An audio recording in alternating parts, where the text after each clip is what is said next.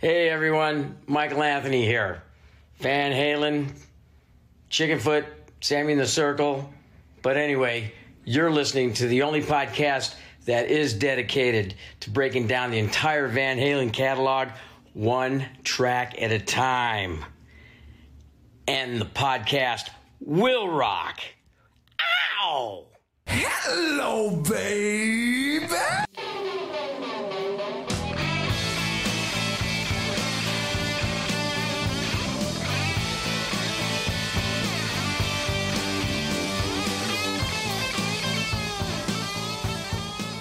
What is up, all you rockers, rockettes, and everything in between? You've joined us for a new edition of And the Podcast Will Rock. Welcome back to the show. Dwindling down slowly but surely, but we're still in it, man, and we still got plenty of rock left in our system. I am your co host, Mark Kamara. With me, as always, Corey Morris. Set, Corey, are you prepared for the end of the journey or are you uh, in denial about it? A little bit of denial.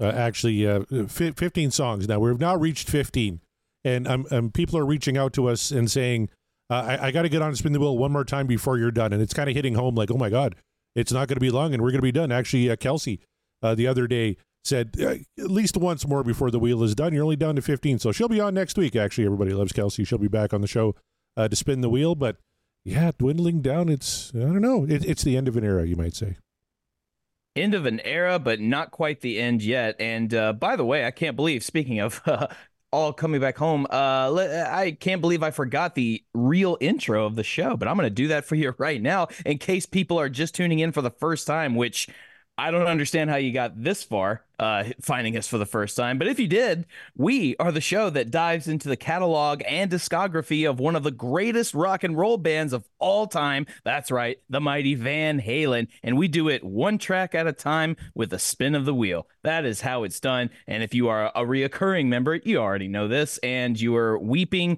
uh, tears of, of sadness because you know the journey is almost over. But don't be sad because, like I say, we've got plenty of show left over. So, uh, or left to go, rather. So, so why don't we get into it? And Corey, usually, uh, you know, sometimes it's a fun show to do when it's you and I, when we're just kind of going back and forth, kicking it old school. But it's always better when we get a fresh perspective. And uh, we do that by bringing on guests on the show. So why don't you give our guest a rousing welcome? Well, I've been meaning to ask this guest on uh, for a very long time, uh, ever since uh, his first appearance uh, way, way, way back when.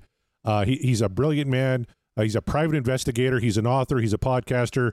Uh, he's a balloon enthusiast. He's an amateur magician. Ladies and gentlemen, it's the one and only Darren Paltrowitz is back on the show. Darren, how's it going tonight, my friend? Uh, nothing but yeah. What was that? I'm trying to think of more Dave quotes to throw at you, but bottom line is, it was a blast being on with you guys last time, and thank you for having me on again. There's there's some of these appearances that feel like obligations, and there's some of them that are just fun, and this this is a fun one. Oh well, thank you very much for that, and we wanted to bring you on uh, specifically uh, for this reason, and that's your book, uh, the DLR book, how David Lee Roth changed the world. Man, you are getting a lot of play off this thing. I'm seeing your name everywhere. Of course, Eric Senich did a big uh, interview with you uh, on the Van Halen news desk. I was just reading a blabbermouth article on you. It's a, it, it, almost, it almost feels like I know Taylor Swift in a way because you are just everywhere nowadays. Uh, not only for for the book, but also for the Paltrocast. You got a lot to talk about here tonight. I try not to be boring. If you know, I hope mission accomplished with oh, all yeah. that. So I tape interviews five, six days a week. There's this book. There's the PI stuff, as you mentioned. There's some artist consulting. I just try not to be boring or sleep. And so far, mission accomplished. Excellent. So when are you debuting with the Blue Man Group? I heard that was going to be next on your dance card. I did get somebody related to Blue Man Group in the book. That was oh. a thrill because he turns out to have put out this Van Hagar era kind of compilation out of Boston in the mid 90s. So there's that tie to Blue Man Group. I used to know a guy who designed their sound. That's two. And then uh, number three is I fanboyed out big time at Blue Man Group people on a cruise like 10 years ago. uh, I think you're on a cruise and you're not supposed to care about the entertainment. And Blue Man Group was the featured entertainment. And I went to the Q&A and I was I just want to know everything about Blue Man. A Group. Blue Man. I don't think I've publicly spoken about that. A Blue Man Group Q and A. Did they just sit there and stare at you like they don't talk? Do they? out of makeup, out of Oh, okay. character, and they were able to answer all that. And you, when you realize what goes into the Blue Man Group, it's actually fascinating that they are characters. It's not just the you know, okay, they don't talk. So the thing is, they have to learn each of the roles. So Blue Man One might be doing the Blue Man Three just to amuse themselves on a different night. Oh.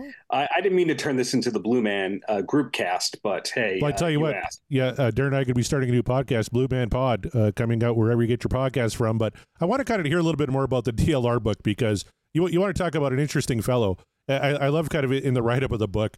Uh, what do you do after leaving one of the world's biggest bands? Well, if you're David Lee Roth, you write a memoir, become a radio host, sell a screenplay to a major studio, get certified as an EMT, of course, play Vegas, and put out bluegrass versions of all your biggest hits. And then, oh yeah, uh, you know, rejoin Van Halen for a reunion tour.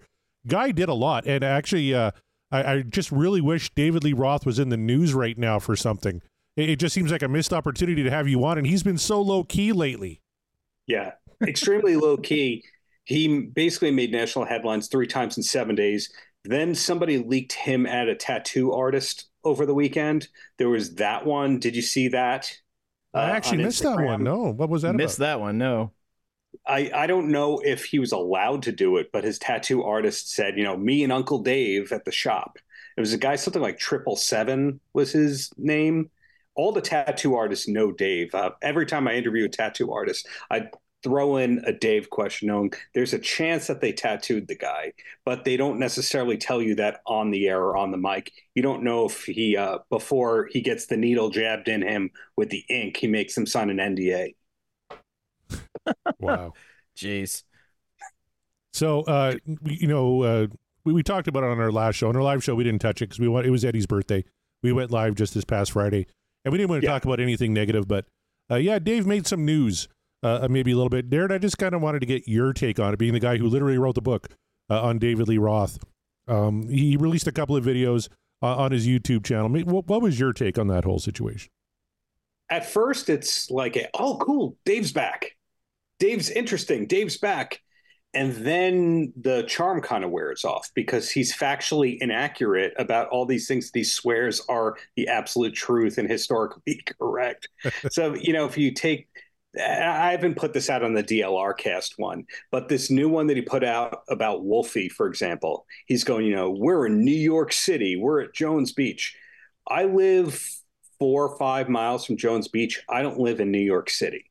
So just right away, that's a little bit of an inaccuracy. And he's, you know, yelling about how Wolfie kicked out this.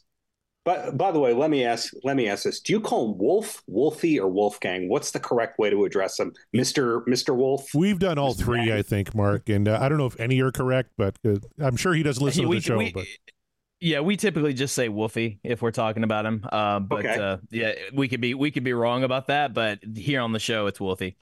Okay, so Wolfie, I'll do the air quotes just in case. I don't know if you call a person their nickname once they're over the age of thirty. Good call. Yeah, I, th- I think it's you go from Debbie Gibson to Deborah Gibson, and then at a certain age you become Debbie again. But for a certain number of years, you couldn't be Debbie. So I think that Wolfie, we're going to eventually see the Wolf phase of his career, where you don't call him Wolfie. But the whole Dave thing, where he Wolfie kicked out the accountant who had the eighty the checks for the eighty people. You go, so this is 2015. Uh, You're Mhm. telling me an accountant walks in with 80 paper checks?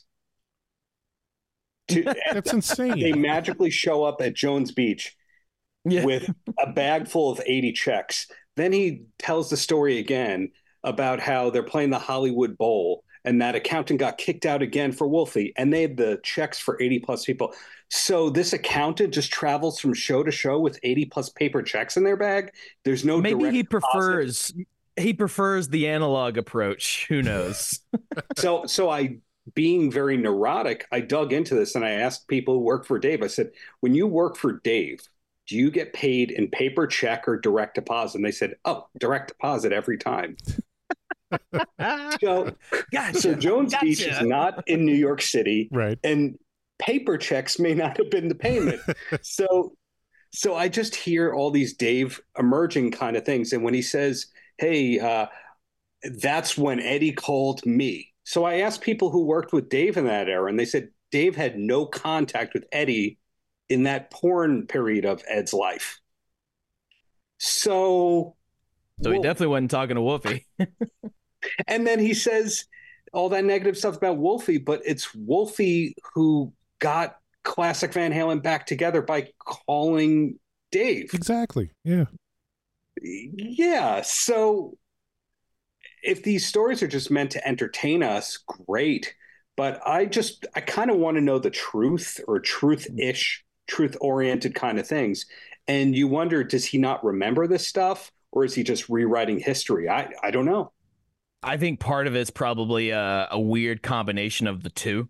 Like uh, perhaps his warped perception is is so warped because of I don't know list any reason uh, that he remembers things incorrectly. But then at the same time, I don't think he's interested in detailing accurate statements. I think what he and and again, I have no no basis on this at all because I've never met the guy, but it just it seems and it feels like even if you told Dave, "Hey, what you're saying is not not accurate," you think he would care? I don't think he would care. He'd be like, nah, "It's it's it is because I said so, and because anyone will believe what I have to say because I'm David Lee Roth." And it's, You know, it- it's it's like, a, yeah, it- it's a little bit like Billie Joe Armstrong coming out and saying, "Yeah, I met Eddie Van Halen once, and he told me I'm the only person on earth who gets him." It's like, are, you know, you were a drunk at the time. Are you remembering that all the way correctly? Because I don't know, it, it doesn't quite pass the sniff test. But Darren, uh, we're going to move on from this real quick. We got a great uh, question in the chat from one of our patrons, Scott Monroe, uh, and he says, uh, "Darren, based on everything you know about David Lee Roth's mindset and his desire to create on his own terms." What exactly is he trying to accomplish with his subpar re-recordings of Van Halen songs? And that is a tremendous question. I want to get your take on. that is.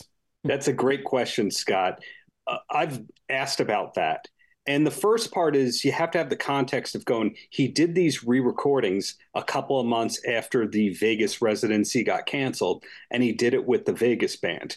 So I think on one hand, he was just trying to document that era because they didn't do the gigs. And here you go, because Dave likes to record. And he's potentially sitting on hundreds of unreleased recordings, just stuff he felt like doing in the moment. So he's always been recording. Supposedly, he's always in the same room at Henson Studios in LA, the former A&M, supposedly the Karen Carpenter room, and he likes this one room and he likes this person on the staff and this is what he does. And you know, he just kind of makes the call or his team makes the call, Dave feels like recording right now and he does that. Now as for putting them out, my guess is as good as yours. I've spoken with people involved with the recordings, and they don't know when they're coming out. They don't know what's necessarily finished or in the can. They don't know why they've been coming off of Spotify and YouTube after they've been published. No one seems to know anything.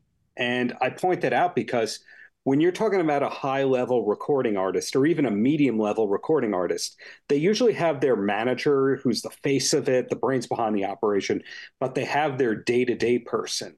They have the person who's coordinating all the interviews, dealing with all the marketing and promo kinds of things, dealing with the Apple and Spotify things, the promotions, etc. And it doesn't appear that Dave has the day to day person. So in turn, there's a lot of there's a lot lost in the process of when he goes, I want to do this. And they don't necessarily finish or they don't unveil it the right way. Hence why he does these big things. And then there's no interview or press release. It's just, it's posted. And then a bunch of people go, uh, it's posted. And then you go, oh, okay. And then it's gone. Does that answer? or did so, I- so it's so it's all chaos essentially, and it's like and nobody knows. Like, oh, we don't know who's doing it. Like somebody knows. Like answer. Yeah, I think I have it in the book that when I interviewed John Five a couple of years back, I said, "Do you find out when these songs that you wrote with Dave and played on with Dave are coming out?" He's, and he said, "No, I see it on Blabbermouth that it's out. I get the Google alert." so the songwriter doesn't even know. Right. If the songwriter who played the instruments on it doesn't know, I just don't think anybody knows. Dave and Team Dave are just going, okay, now. and then and then we get these things. So what is he doing with these re-records? I think it's part that he just had them in the can, part that he's trying to do this whole thing of I am Van Halen. I thought and people who used to work with him brought this to my attention. You know how one or two of the singles of the Van Halen re-records had that graphic that said Roth lives? Mm-hmm. That's kind of in poor taste, isn't it? Little bit. Yeah. That's in, incredibly poor. Yeah. Not even a little bit. It's incredibly poor taste. Yeah, let's just call it a spade a spade. Like it's extremely disrespectful and, and in poor taste. And uh but poor taste doesn't seem to be something Dave's ever been concerned with. Um Clearly. because again, I think in I think in his mind everything he does is gold, which I, I don't I don't know how you've gone this long you still thinking that, but all right, fine, we'll do it. I think uh, he had a yeah. perfect to rudely, rudely interrupt you, Mark, for the first go of ahead, many to come. I think that Dave had a perfect batting average until 88, arguably 90. And then if he doesn't have a proper manager in place, all the cracks show. If he doesn't have a co pilot or a great collaborator, all the cracks will show. And I think oh, that sure. things got great again under Matt Sensio in the late 90s until the early 2000s. And then after uh, after the first Van Halen reunion tour, I think when Matt Sensio was gone and the team changed again for the umpteenth time, I think the cracks really, really started to show. And so that batting average, it's not even a 300 batting average. It's kind of like a, a pinch hitter 140 kind of batting average at this point in time and it's just the we expect the most from Dave because we know what he's capable of from the 70s, 80s, early 90s. And instead, we just get this garbage, this dumpster fire, hot garbage stuff over and over again. Yet all the Facebook and YouTube comments are so positive. Yeah. What's up with that? I, I, can, like, he released another video, I think it was this week, just him dancing uh, to some stupid thing. He even gets winded halfway through, goes to the back of the room, takes a break, and then dances like an idiot again. Everyone's like, "Oh, Dave's the man. You go, Dave." You're like, "What the fuck is this? Like, why, why are you putting this out?" And they're old videos too. I do believe I've heard from people who have been at the Mojo Dojo. These are old videos in the can. Oh. So you go, why is that what you're putting out? it, it's kind of like uh, every time we do the show and we spin a Dave track, it could go either way depending on what era of of Van Halen, but typically it's overall very positive in the polls. Mm-hmm. But su- su- suspiciously, uh, it's not suspicious. It's just weird. Weirdly, uh, whenever we spin a Sammy track, uh, the votes tend to swing uh, less positive. Uh, and I just I feel like there's this overwhelming weird sense of uh, Roth loyalists out there that no matter what Van Halen you're listening to, if Roth ain't singing it, then it's not Van Halen in their eyes. And they're going to automatically vote down because it's like, it's not Roth. So fuck it. Nope. Downvoting. And then uh, I think these are the same people that are jumping into the YouTube and Facebook comments of these stupid videos and just like, hashtag so brave or it's like yeah dave's still the man hashtag so brave. you know like st- stupid bullshit yeah. like that and it's like what is wrong with you? Like all of you, seriously.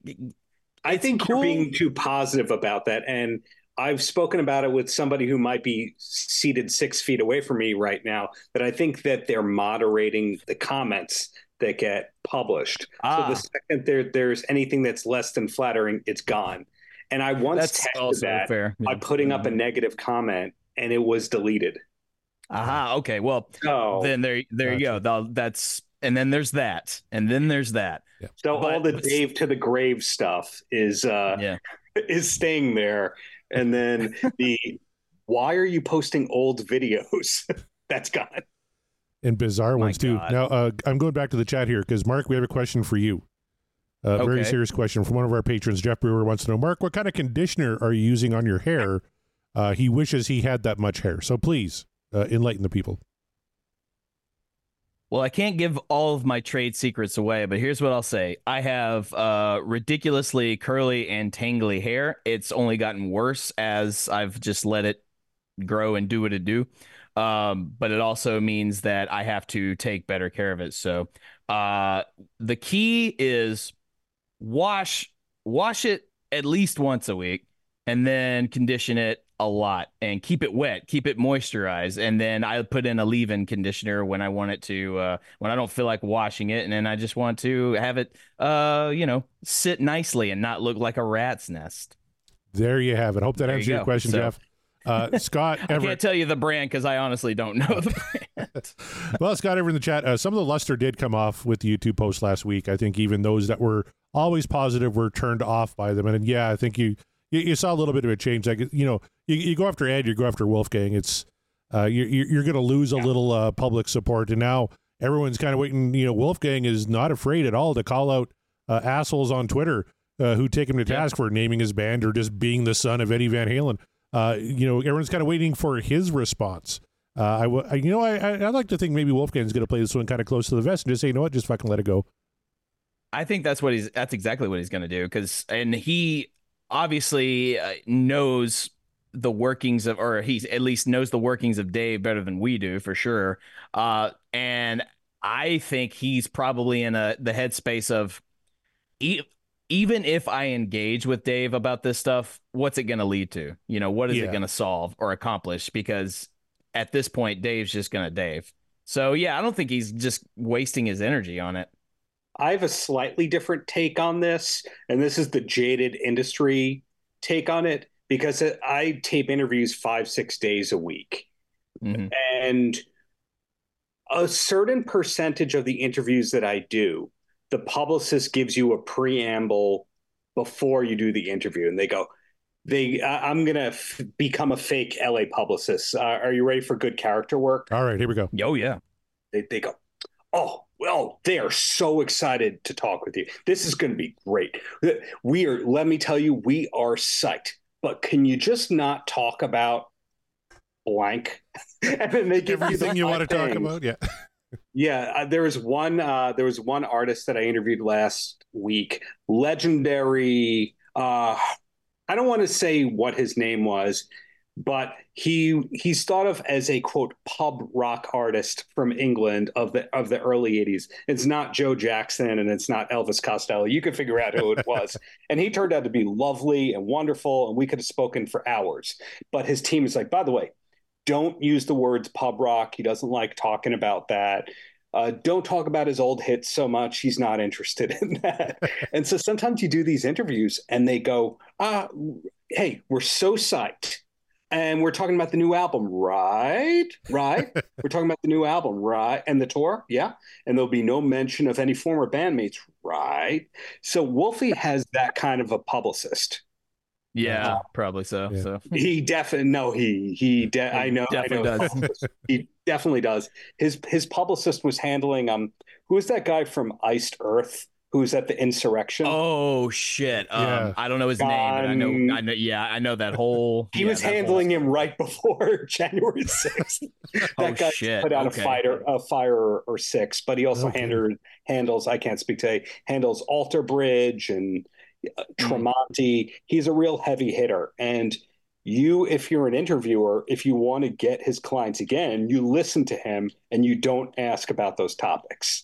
So that's why I don't think we're seeing Wolfie quotes just yet. Gotcha. That's probably the the best and more accurate answer. So there you go. I I will uh leave it to Darren on that one. There you have your answers, people. Like again, Corey and I, we're not experts. We're not the the rock Disagree. historians. We t- we tell we tell you every every week. We have to make it known because just in case those uh, those old trolls from yesteryear uh want to start cropping back up and tell us how much we don't know shit about Van Halen. Like, yeah, Oh. yeah, we're not we didn't we didn't say we did. So Join the club. You can't tell me how many people tell me I don't know anything. Uh, th- I had I had a person who took issue with something I said about Dave related to what we're talking about. Somebody who worked with Dave for a long time told me that he never said one nice thing about Wolfgang ever, backstage or anything. And a YouTube commenter was going, "That's not true. I was in the room." They wouldn't say who they were, but they were like, "That's not Hmm. true. I was in the room. He always said nice things about Wolfgang." And then this thing comes out, and you go, uh, pretty sure you were wrong about that one. But it's, like, it's like, oh, were you? Were you in the room? What room was that? What Yeah. was the room? Tell me. which uh, institution uh, room was that? And I, I think that there's always going to be internet rumors about these kinds of things. But at the same time, Van Halen was an A list, high level band. Mhm. Yet there's so many things that go on with Van Halen that, for lack of a better term, are a little ghetto or lower class. And you never know what the truth is with these things, Dave included. Well, I'll have you know, I was in the room. I was at the Mississippi Coast Coliseum in Biloxi, Mississippi, with sixteen thousand other people, and he spoke very highly of Wolfie then. So, I know for a fact you Yeah. were not in Biloxi, Mississippi. oh, you got me. You got me. it, it's it's anything is possible. Anything is possible. Maybe Dave liked him for a couple of nights and somebody overheard that kind of a thing. But I just I was supremely heartbroken by these podcasts. And a lot of people who work with Dave have texted me to say that they were heartbroken and they agree with all that. And then 10 to 20% of the people who listen to my stuff or read my stuff basically go, You snowflake, these are funny, these are entertainment. You're you're taking this all too seriously. And I go, okay, somebody spoke about deceased family members of mine like that, I wouldn't find it entertaining personally. So I can only imagine what Wolfgang and Alex think of all this. Yeah. yeah, no shit. Ugh. All right. Uh, Who are you ignoring in there, Corey? uh, well, yeah, I'm ignoring Chaz apparently, but I don't know. He's not saying anything Oh, too okay. interesting. So when he starts, uh, I'll just bring his comments in. But we have another question here from the chat uh, from our good buddy Scott Monroe. It says, Darren, uh, for your book, I heard you say that you did lots of research and investigating for the sake of clearing up fact from fiction. Can you provide one or two notable examples of that? Sure. Uh, getting Dave's helicopter pilot's license. Things like that. We have a thing here in the States, uh, Freedom of Information Act, that basically lets you get certain government and public records if you ask nicely and you explain what it's for, then it's not for commercial use. So I knew that kind of stuff from being a private investigator. Then the part about the truth about Sammy and Dave had a corporation together for their tour, the Hagar Roth touring. I figured that out by pulling the corporate documents and looking at the years that different corporations were dissolved by Dave. That came from knowing where to look with the California Secretary of State. I can give you a trillion of these, but I don't want to put everyone else to sleep. Well, I, I find that really fascinating, and just uh, everybody out there, uh, go get the book. I, I know mine's on order uh, because I live in Canada. It's going to take for bloody ever to get here, but uh, I, I'll, I'll email you the advanced PDF uh, Oh. tonight, and then you can leak it like everybody else. you're the How's- man. Thank you very much. Yeah, look for that. Uh, look for that on my uh, Twitter feed coming up. I'm going to be leaking the book uh, for my good buddy Yeah. Darren. But uh, Mark, it's been about half an hour. Maybe we should get into the show. Uh, we we have a We Van should. Halen song to talk about, but before we do that, man, I, I missed a little piece of business last week because uh, well, last week I feel like we I feel did like this one will be easier. Yeah, we did. Uh, Pleasure Dome was the song that we spun last week. First, we did a live show on Friday. We're not counting that. But last Wednesday, we spun uh, Pleasure Dome. And I forgot to ask uh, how many times do you guys think Van Halen ever performed Pleasure Dome? So now we got Darren on here, and it's unfair to Darren. He's a Dave guy. This is a Sammy track, but you have to try and guess. And you're hearing the Price is Right theme because we play Price is Right rules. You have to get closest to the actual number without going over. How many times do you think Van Halen ever performed Pleasure Dome? And we're going to start with Mark Kameyer. 30 times. 30 times. All right, Darren Partridge, you can go 31. Try and screw him up that way. But uh, what? How many times do you think Van Halen performed Pleasure Dome? Uh, Price is Right rules? Price is Right rules. Yep. One dollar. One dollar. One dollar. All right, Darren. You know it's at least more than once because they have it on the damn live record. On live right here, right now, that you Pleasure Dome. The correct answer, 98 times. Oh, damn. So, Almost, Mark, uh, you won. Torture. Almost a, a full hundo, but uh, not quite. He, you said a dollar. You should have said a hundred dollars. That's right. Uh, hey, look, I win. Yeah, what do you win? Yeah, there, there's no prize. Satisfaction. Although coming up, uh, we're talking around middle of February. Uh, we're talking about doing a Van Halen trivia night. Uh, if you want to take part in Mhm. that, there is a prize. We're going to be sending the winner a, uh T-shirt from our TeePublic store 100% certified Van Halen expert, uh, designed by our good friend uh, Kevin Brown. Uh, so I don't know. We, we talked about maybe getting Eric Senich in there. I don't know if they can. If maybe you and Eric should compete for prizes because you probably know most, and uh, you know you literally wrote the book on Dave Lee Roth for crying out loud. So you're probably going to ace that thing. No, uh, Eric knows ten times more than me. Greg Renoff knows ten times more. They they had me on this Connecticut radio station uh, doing Van Halen trivia as their their hired gun expert a couple days. And some of these things you go, I have no idea. Well, I have a life. Why would I know that? maybe, uh, maybe how many seconds does Spanish fly? That was an actual question. Oh, and Jesus go, Christ. Why, why would I know that? Well, here, here, here's a shot of the T-shirt. Uh, all of our patrons uh, are invited to participate in Van Halen Trivia Night, and we yeah. will send you a certified Van Halen expert T-shirt, uh, courtesy of Mark and myself. Um, yeah. we're, we're trying to uh, nail down a date. It's going to be sometime in February, but that's going to be a lot of fun. I'm anxious for some of these uh, experts we have in the chat to put their money where their mouth is, and uh, and we'll see who comes out on top. Maybe we can get uh, Eric and Greg and Darren uh, as like uh, the judges panelists, you know, something like that, in case a, a question goes awry and they, we need a judge to come in and and uh, facilitate. I think that would yeah. be a good position. So yeah. there you go. Yeah, Otherwise, they're just the three of them is just going to run a train on everybody. There you go. We'll get Eric, uh, we'll get uh, Darren, and we'll get uh, someone from the Bogasodas, maybe other Darren. Uh, we'll have Darren squared, and uh, yeah, we'll do a live show with it. Uh, if it's Sonrisa Salvaje trivia, I, I could do that. Okay. Well, we have to throw some of that in there. Actually, that's a good idea. Yeah, there you go. What's so. the fourth word of Soy Fácil? Oof. Uh, you yeah. got me stumped. That is a preview of what Van Halen trivia is going to look like. Then some of y'all are in trouble, uh, but maybe maybe not. Maybe not. Some of y'all are going to uh, show out, and I can't wait for that. Speaking of showing out, I don't know where all the uh, the Van Halen uh, or the rather the Sammy Hagar fans went to because they didn't show out for this poll. As Corey mentioned, we went over Pleasure Dome uh, last week uh, or the last show anyway, and a shocker. The the upvote won out, but it was still not quite as high as uh, I'm actually kind of uh, a little bit surprised, but then I'm also not. We had a 73% vote of what dreams are made of for Pleasure Dome versus a 27% the dream is over.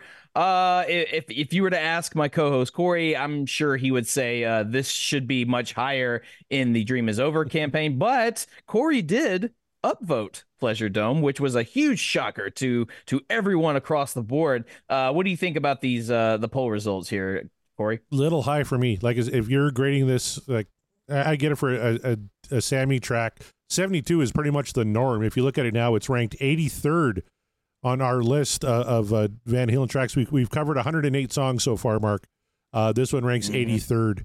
Uh, so but everything uh, look at all that green uh, on your screen here that that's all sammy tracks there's only a couple of dave tracks yeah. in there big river uh, from different kind of truth honey baby sweetie doll and dancing in the street are, are the three kind of dave tracks in that era um, you only get like one gary song in there without you uh, from van halen 3 uh, that finishes just a couple spots below pleasure dome but pleasure dome is nestled in with in and out uh, source of infection don't tell me from balance which i think should be much higher um, can't stop loving you. So par for mm-hmm. the course for for for Sammy. But yeah, I, I don't know. Like I, like we talked about Pleasure Dome, and you're you're going to read the tweets. A lot of defenders for that song. A lot of guys who just couldn't find themselves uh, to to upvote it. The music is phenomenal. Uh, musically, it's a great great song. Sammy does his absolute best to ruin it, at least for me, and and for some other people out there too. I mean, it's I honestly didn't have uh, as big of a problem with it. Uh, I thought it was going to be more of an issue when we got to the song because it had become infamous that Corey did was not looking forward to discussing that track, but I was very surprised by the results. So let's go to the tweets here by our lovely patrons to see what they're saying about Pleasure Dome starting off, and then uh, we'll uh, we'll hit it at the Discord after this. But starting off with Sean Geek, our buddy Sean McGinnity from the Sean Geek and Fast Fret podcast says, "I like this track, but I'm a drummer, and honestly, I could never downvote anything Alex puts together like this." And uh, I mean, we we did sort of harp on uh, what what Alex is doing in this song, so I mean, there's no shocker there. Uh, not a not a surprise whatsoever. So thank you, Sean. Rava Flav says for a couple of years now, this is the song that Corey assured me that I should not like. I can't get with the spoken part, but that bridge, complete with the cowbell and the drive after it's brozactly what them's dreams is made of. Hashtag play it loud. At first, I'm like, "Oh, did Rava Flav have a stroke while tweeting this?" And like, "Oh, I, I see what he did there."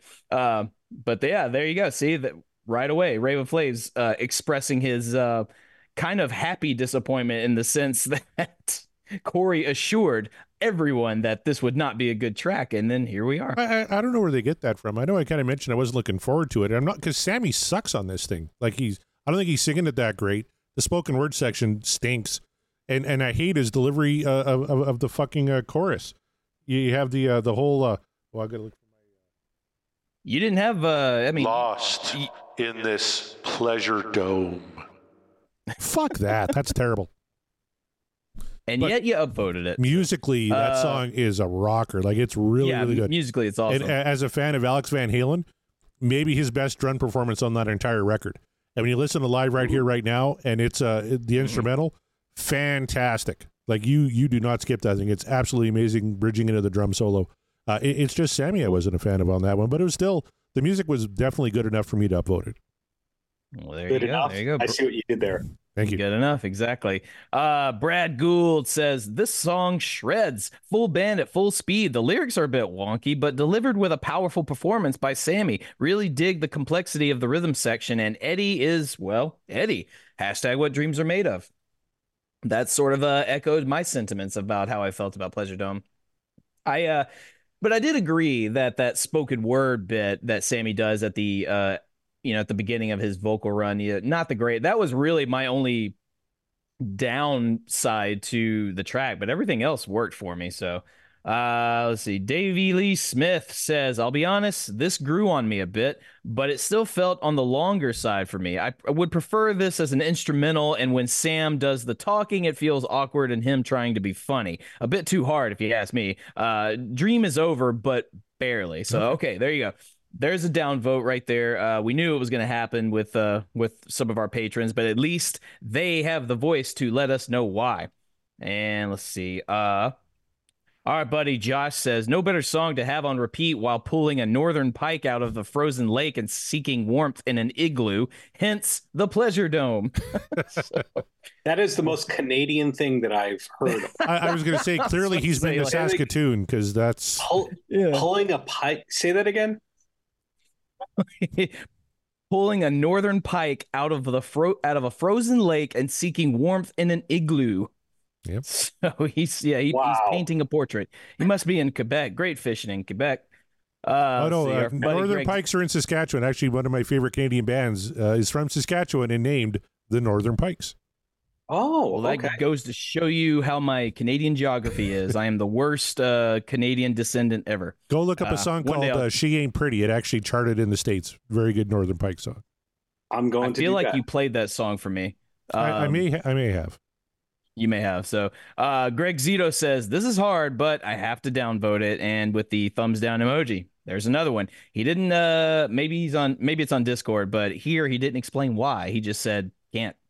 And moving on. And all right. And that is it for our tweets from our patrons. You guys, um, we have plenty of uh, tweets and responses on this poll. But if you want it guaranteed read on the show, join our Patreon and you can have access to our Discord where we have uh you could just write a manifesto if you want or a full-blown manifesto just like our friend Scott Monroe has done. So here we go. And by the way, thank you Scott for making it clear in the Discord where I need to start reading. it's like I appreciate you guys more than you know. Uh, he says Pleasure Dome is hashtag what dreams are made of, despite being overly long and having some problematic Sammy vocals.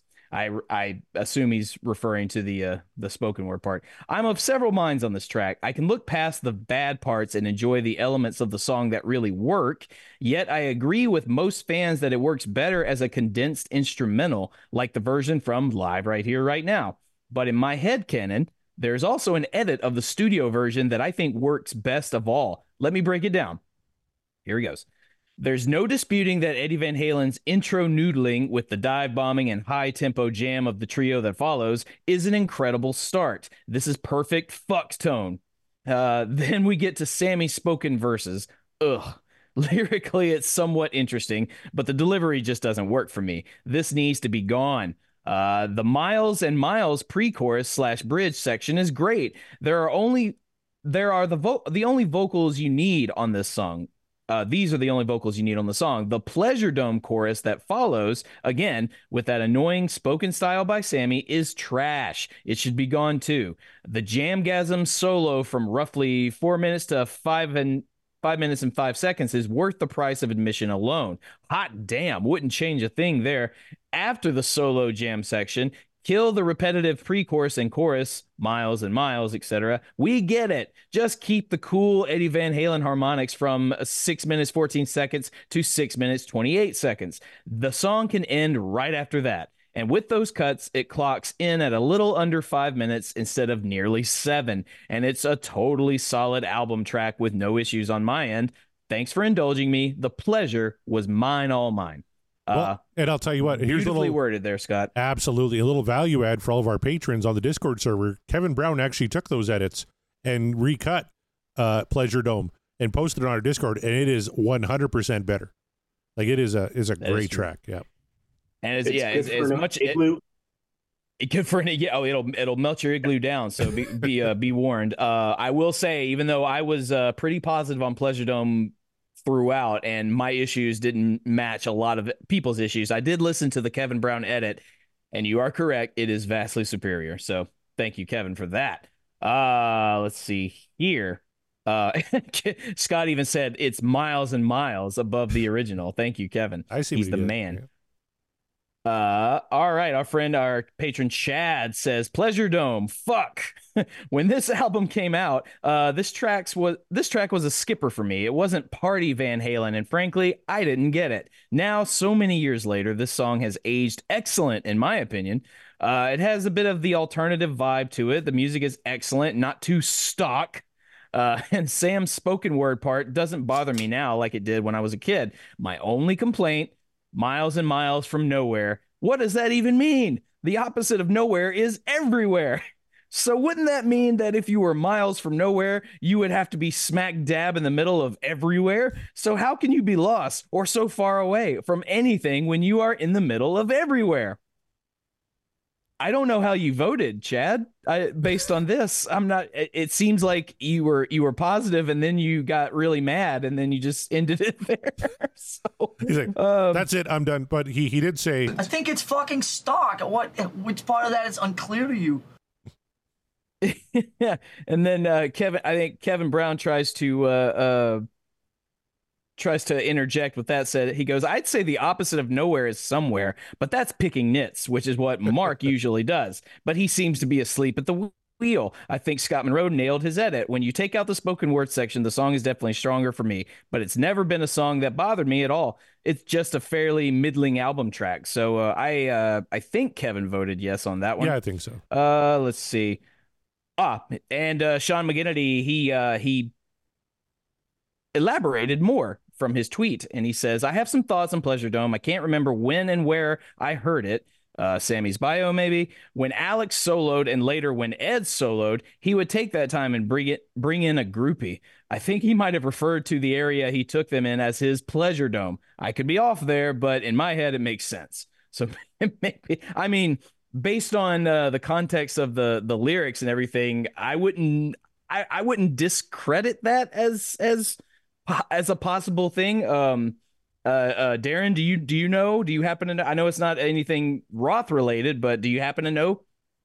Sammy talked about that in his book about the sleeping bags under the stage, and people I've spoken with go, "Yeah, that's not true. That's that's you having a really good story or attempting to have a really good story." And the further background on that is the Sammy autobiography that we, the public, have is not the original one that he sued to have never come out because he was horrified about what was ghostwritten for him.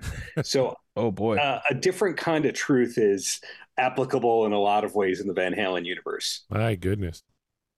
good lord! There's, ugh. it's just like the the the band drama never ceases. Like there's never a shortage Yeah, of stories with They the band at all. look functional.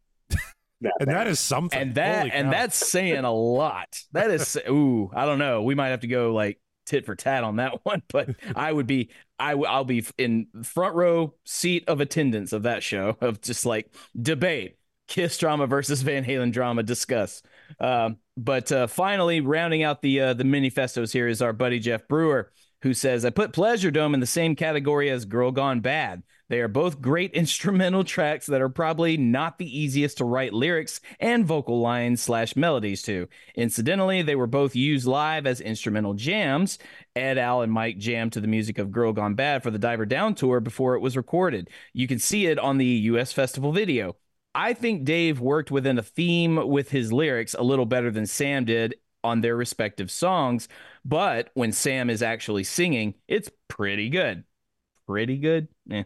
Uh, the music is superb. This is a standout track for Al. Uh, for both sound and performance, this is probably my favorite Al Van, uh, Van Halen, Alex Van Halen track. Definite upvote no arguments man yeah like even if uh the lyrics and the vocals didn't do it for you uh if everything else didn't work for you alex van halen is slaying this song man i mean i mean all, honestly just the rhythm section in general is slaying the song so but uh we'll give it give it to alex man because every once in a while we like to pull out a little gem of a song and it's usually because it's an alex special so there you have it there, those are the thoughts on our voters uh, at least our patron voters uh, on Pleasure Domes. And like I said, if you want it guaranteed read on the show, join the Discord. You got to join our Patreon.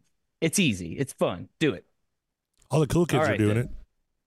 Yeah, all the cool kids are doing it. We're all about uh, knowing what's uh, going down with the cool kids. So now it's time to almost spin the wheel. And I say almost because we got to do our other favorite thing before we spin the wheel. Say it with me and take a drink. Man, Manifest. Here we go. woohoo. Yeah. All right, we have ton on the discords. I'm going to get Mark. Uh, uh, here, it's going to be kind of tough to get all the the manif- uh, manifestos, or sorry, the uh, manifestations uh, in order Yeah, it's because every, everyone's jumping around on Discord. So, uh, what we're going to do, uh, Darren and I will go first while you look those up, Mark. Um, we're going to try and manifest what this wheel is going to spin for us here tonight. Um, one of the Scots, uh, forgive me, I think it was Scott Monroe, maybe called a shot uh, with Pleasure Dome last week. Uh, so he's eligible to get one of those. Uh, I called him a shot and joined the Manifest Club uh, and the podcast will rock t-shirts on TeePublic. I haven't called my shot in forever. Uh, Mark, you've called your shot a couple times. I'm at three times uh, out of the entire Mhm. catalog. So we're going to try and, and manifest the song for the wheel to spin tonight. I'll go first. Um, I have it on good authority that Mark uh, is going to exercise his godlike patri- uh, podcast powers. And if we accidentally spin a Sammy track, he's throwing it away.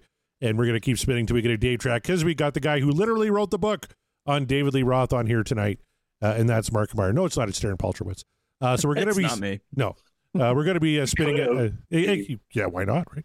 You just make up a bunch of shit. That's what Dave does. Anyways, uh, we're gonna. Sure. so uh, we're gonna spin a Dave track here tonight, and I'm gonna keep saying it until we spin it. It's one of my favorites off of Van Halen 2. Somebody get me a doctor. That's what I'm hoping for here tonight. Uh, Darren Paltrowitz, uh, I'm hoping you can see the wheel here uh, on our Yes. little uh, Zoom screen. We have 15 tracks left. What song are you hoping to spin here tonight? I feel like laughing hard, so Bullet Head, Okay. because uh, Bullet Head is probably my second least favorite song on A Different Kind of Truth. So, Fair uh, hey, I'm game for anything here. Excellent. All right, so that's one for somebody get me a doctor, one for Bullethead. Mark, uh, have you gone through the the Discord? Do you have all the uh, manifestations in front of you? I do, and that is due in large part uh, be- for from our friend Tom Armbruster, who decided to compile the uh, he he he waded through the shit pile of uh, what was happening in the manifestations uh, Discord channel, and he said just to sum it up for Mark because he will get confused and it'll slow the pace down. And I appreciate he didn't say all that, but it was implied. So I appreciate you, Tom. And here we go. Uh, the manifestations. Uh, Scott Monroe wants hang him High." Okay. Uh, Josh wants House of Pain. He's trying to he's trying to off end the 1984? 1984 wheel. Yeah. right away. Jeff Brewer wants Atomic Punk. Of course. Uh, our buddy Chaz Mataz is absolutely going for Josephina because he he just wants to rip the well, band-aid you're off not of getting Van it. Halen 3. You're not getting it because we're not spinning that Yeah. one tonight. Even if we spin it, you're not getting it this time. So sorry, Chaz. And uh, let's see. And then Tom is in agreement with Scott Monroe. He wants Hang 'em High. All right, we still got a we got are a, the manifestations, I think. we got a couple Yeah. off Diver Down. We have Hang 'em High and uh, Big Bad Bill. So that wouldn't finish off Diver Down, but I I would be happily happily listening to Big Bad. well, we're gonna find out awfully soon here. Let's bring in the wheel. There it is, Yeah. right there. Uh, how many folks do we have watching? I don't even know. Should probably check that out. Eh, you know what? We're just gonna guess. We're gonna say there's six watching. There's three on the call. I'm gonna shuffle this thing nine times. Does that sound good? Nine times. Nine times. All right. So shuffle. One, two, three, four, five, six, seven, eight, nine. All right. If we're ready to rock and roll, here we go. Here Wait, I, I, I didn't manifest mine. Oh, for fuck's sakes. All right. I, gu- Let's do it. I guess you get a manifestation in there too. I am one of the hosts. All right. What do you want to hear? Jamie's crying. Go. Jamie's. All right. Now I got to bring in the wheel again. Now I got to bring the song again.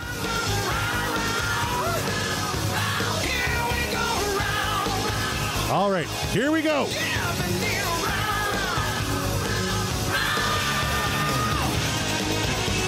Oh, did I do it? I did it. That's number four. Wow, Somebody get me a doctor. Yes, sir. I'm about to get Corey a championship ring. I think once you call your shot four times, you uh yeah, you get a ring. You get a special Oh, ring. nice. That's I can't wait. championship caliber. Oh, somebody that. get me a doctor. Love it. Been waiting for that one Van for a while. 2. You- have been waiting for that one for a while, so I think I've manifested that Uh, about 40 times uh, in the history of the show because it's one of my all time uh, favorite uh, Dave tracks for sure. So uh, I'm really looking forward to this one. Uh, and this Way is, to uh, show your hand. oh, I think this one actually finishes off Van Halen too. no way. It does. Oh, wow. Well, you guys, you you heard it here first. Three. We have we have officially finished Van Halen 2. So uh that will be that's our next live show, yeah? That is our next live show. That's probably going to have to wait until uh, March, though, because we have the uh, the trivia Yeah, show it'll it'll have to wait. coming up in February. but yeah, Van Halen too. the, the one I, I controversially stated was my favorite Van Halen record, uh, Van Halen too. so. I, I'm totally with you that people don't talk about Van Halen too very much, but the songs are spectacular. The production's not as great as Van Halen 1 or 84, but super underrated record. to me, I've always said because I Corey and I both adore Van Halen too. I have always considered in my listening days that uh, essentially, in my head, canon Van Halen's one and two are essentially one big album that are just cut in half. You know, it's like because I I feel like you could, uh, but to your point. Is the quality a little bit better in one? Yeah, a, just a little, but it, it doesn't ruin the listening experience to me. And to me, I can just easily transition at the end of Van Halen 1 and go right into Van Halen 2 without feeling like I missed something. Um, so in my mind, I always like to picture Van Halen 1 and 2 as sort of just one long album. And that just that that makes the enjoyment even more Mhm. for me. Uh, but uh, yeah, so not nothing bad to say about this album. Again, showing my hand early, but I mean it's it's Van Halen 2. We've talked about this many times before, so it is what it is. So uh, Chaz in the chat is trying to uh, put forward a, uh bullshit theory that it's rigged. Uh, everything is rigged. Uh, it's not. Uh, quit saying it's Wow, rigged. it's been a while since we've heard that one. Yeah, and the Jeff Bruce Wow. says definitely rigged. It never came up the 50 times I manifested that one. No, it's just because we only had 15 songs left, and eventually we were going to spin it. But uh, why do you think, uh, especially this song, Mark, uh, why it kind of ties in with Van Halen was this is one of the first songs they ever wrote. Uh, it, it- they played it at all their early shows. It just kind of got squeezed off of Van Halen 1, but they brought it back for Van Halen 2. If it's not broke, don't fix it. And obviously, they felt like they had something really special with the track or with the song itself that even even by uh, essentially semi discarding it in lieu of their debut album, they still couldn't let it go. You know, they had to bring it back. They said, "Hey, that was a good track. We we I I think people enjoyed it when we were playing those clubs and we were playing those parties. So why not bring it back? Let's see what we can uh, do with it. And maybe also, and this might be a question for Darren. This might be a question for you know actual experts. I am not. I'm just guessing. Maybe they were kind of having uh, some some trouble coming up with uh, a newer song, and they thought, well, why bother? We already have this one that we could just reuse. And they yeah, did. And, rush job of an album.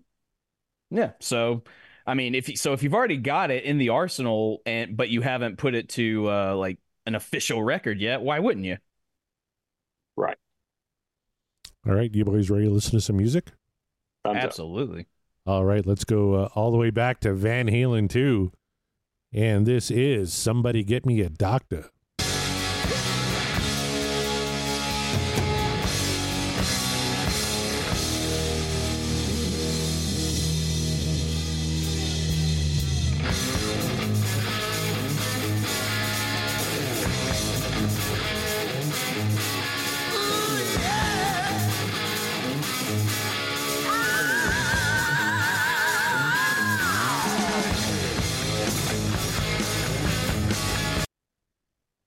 Oh, that riff is dirty. Oh, Isn't it's that so something? dirty, and I love it.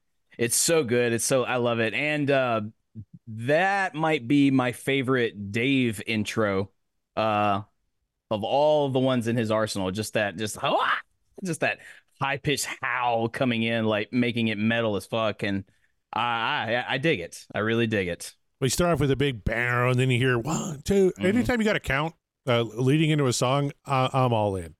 And then dan dan dan like- dan. Oh, It's like old school, you know. It's like we're doing it old school. We're counting it out out loud. You know, we're just going right into it, and just uh, with those power chords, and just, just let it rip. And put some I- stank on it. damn right. Oh yeah. I, I like the lyrical transcription of the Dave scream is awe. yeah. There you Oh yeah. Oh. Aw. that's that's how you transcribe a Dave scream. Awe. essentially. Uh, that's fantastic. Uh, Darren, anything you want to say about the intro to this one? It's great. It's a classic. And in Dave early 2000s on his solo tours, he wasn't really doing a lot of deep cuts, uh, deep cuts, but he was doing "Somebody Get Me a Doctor" every night. So clearly, the song meant a lot to him. All right, let's keep her going.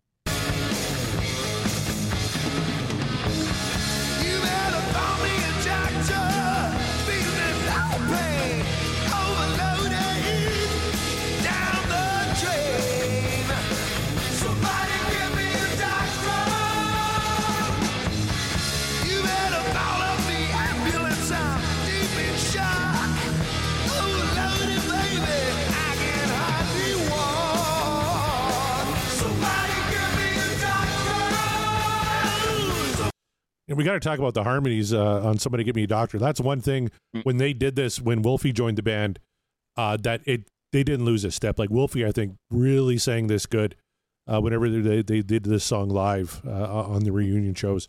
It's- And it's it, the magic of Mikey. And actually, uh, correct me if I'm wrong, Darren, but on Van, the Van Halen three tour, they did this song, but Mikey sang it, didn't he, instead of Gary? I believe so, and I think I saw Mike sing this on the at the Sammy gig that I saw in Vegas a couple of years ago. Mm-hmm. Yeah, he's been doing that one lately. I'm hoping they'll break it out on the. Well, I can't call it the Best of All Worlds tour anymore because Sammy changed the name of the tour. It's now the Thank You Tour. Is it really? I th- that did not hit my radar. Yeah, I, I just Yeah, I read didn't a thing that. today where he said he's actually going to call it the Thank You Tour because it's a thank you to the fans and a thank you to Eddie. Ugh, That's cool. no, it's not. it's it's not cool, but it's the sentiment is cool. The It's- it's sentiment, fake man. Yeah. Gratitude at best. Yeah, like I, I'm going to the show in Toronto, and I was really hoping for a Best of All Worlds T-shirt. But if I'm going to get a T-shirt with Sammy's mug on it and it says "Thank you," that, that that's going to be pretty lame. Yeah, I, I- I don't think it's many steps removed from when you watch a person accepting a Grammy or an Emmy and they go, first of all, none of this would have happened without the blessings of God. And you go, okay, okay, PR spin here, PR spin. It's like well, that. you know, but it's also the Grammys, and it's like, who the fuck cares? Like, does anyone really care about the Grammys anymore? True. I, I just think that you do gratitude in real life. You just don't name tours after gratitude. Exactly. Yeah. All right, let's keep going.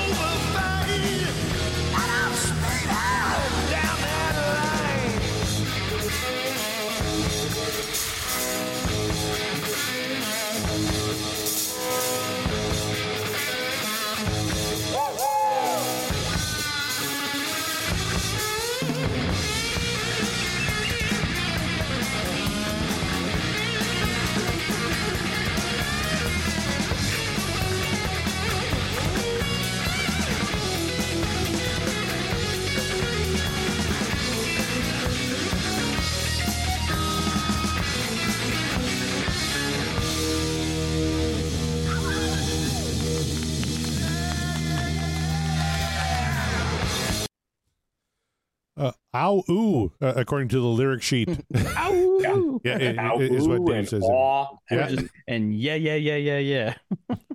Uh, I, I found a quote uh, from Brad Tolinsky's book, uh, Eruption Conversations with Eddie Van Halen. Uh, somebody gave me, a Doctor, sounds like it's going to come off the rails at any minute. It slows down, it speeds up, it stops, it does all these different things, and it's really like a great blues jazz band or early rock band. I, I thought that that summed it up pretty well. Yeah. Yeah, they uh that's that's not my uh I love that solo. I love everything that that fucking Eddie and Mikey are doing. Holy shit.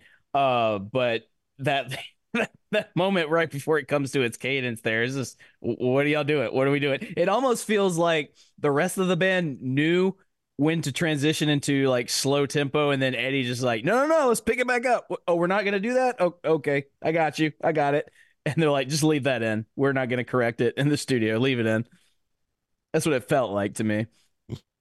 Yeah. And one of the Dave recent podcasts where he was just talking about how important he was, he was talking about how him and Eddie wrote everything in Van Halen, which we know is not true because I'll Wait was co written by Michael McDonald and Mhm. the Hot for Teacher drum riff was clearly not written by Dave or Eddie.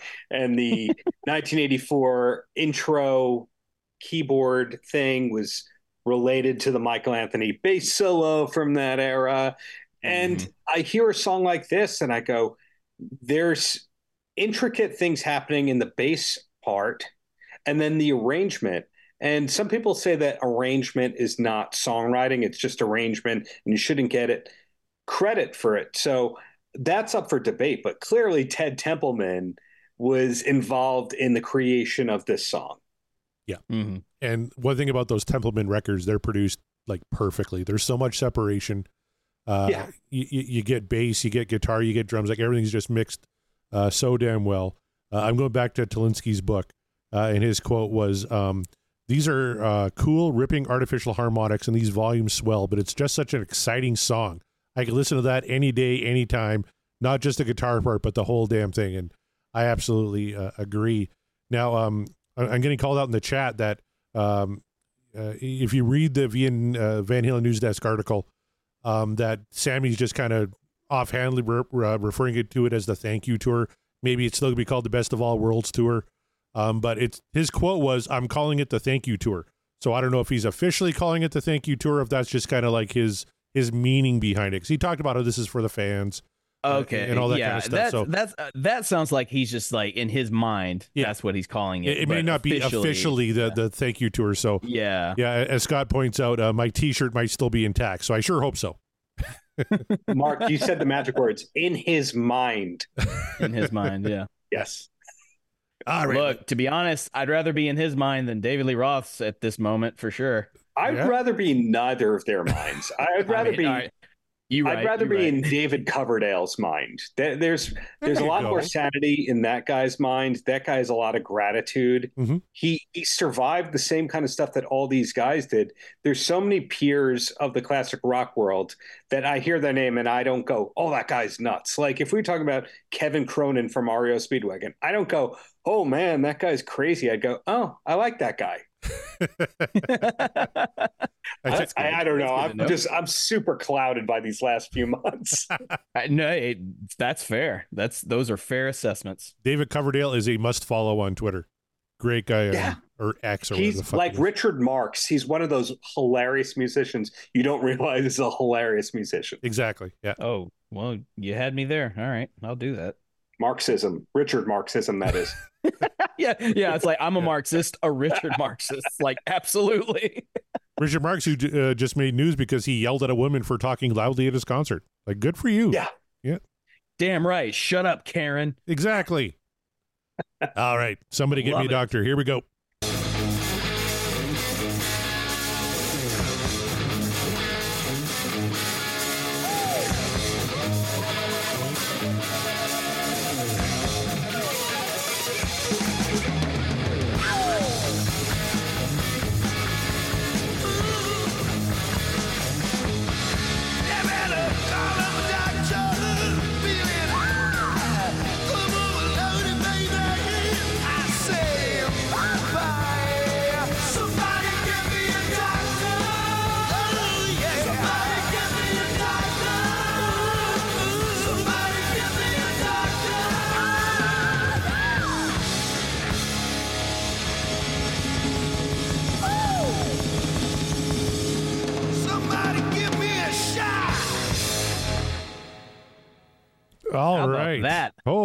Song about heroin. Awesome. Well, I tell you, I I found a quote from Eddie uh, talking to Guitar World. He said, "quote It's about being high and feeling good, which everyone again can relate to. It's a common theme in the lyrics of David Lee Roth." Yeah, Yeah, it's just like I wrote. I wrote this one uh, after I was way too high, and I was like, "No, seriously, y'all call me a doctor. My heart won't stop beating so fast." it's like you're good, bro. It's it's just you know it's the coke. You'll you'll you'll pass out and you'll be fine. Yep.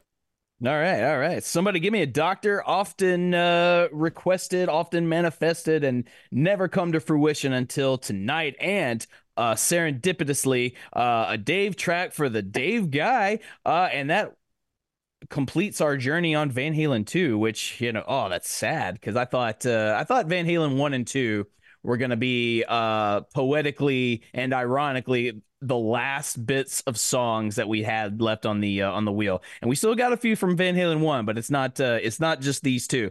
I thought that would have been really really nice, but here we are. We're finishing it up, wrapping it up. Darren, before uh, Corey comes back and before we vote on it, uh any uh what sort of uh parting words do you have uh for uh somebody get me a doctor it musically i think is a grand slam of a track. Lyrically when you actually read along to it while it's playing you go oh boy. I you go i think he had the title.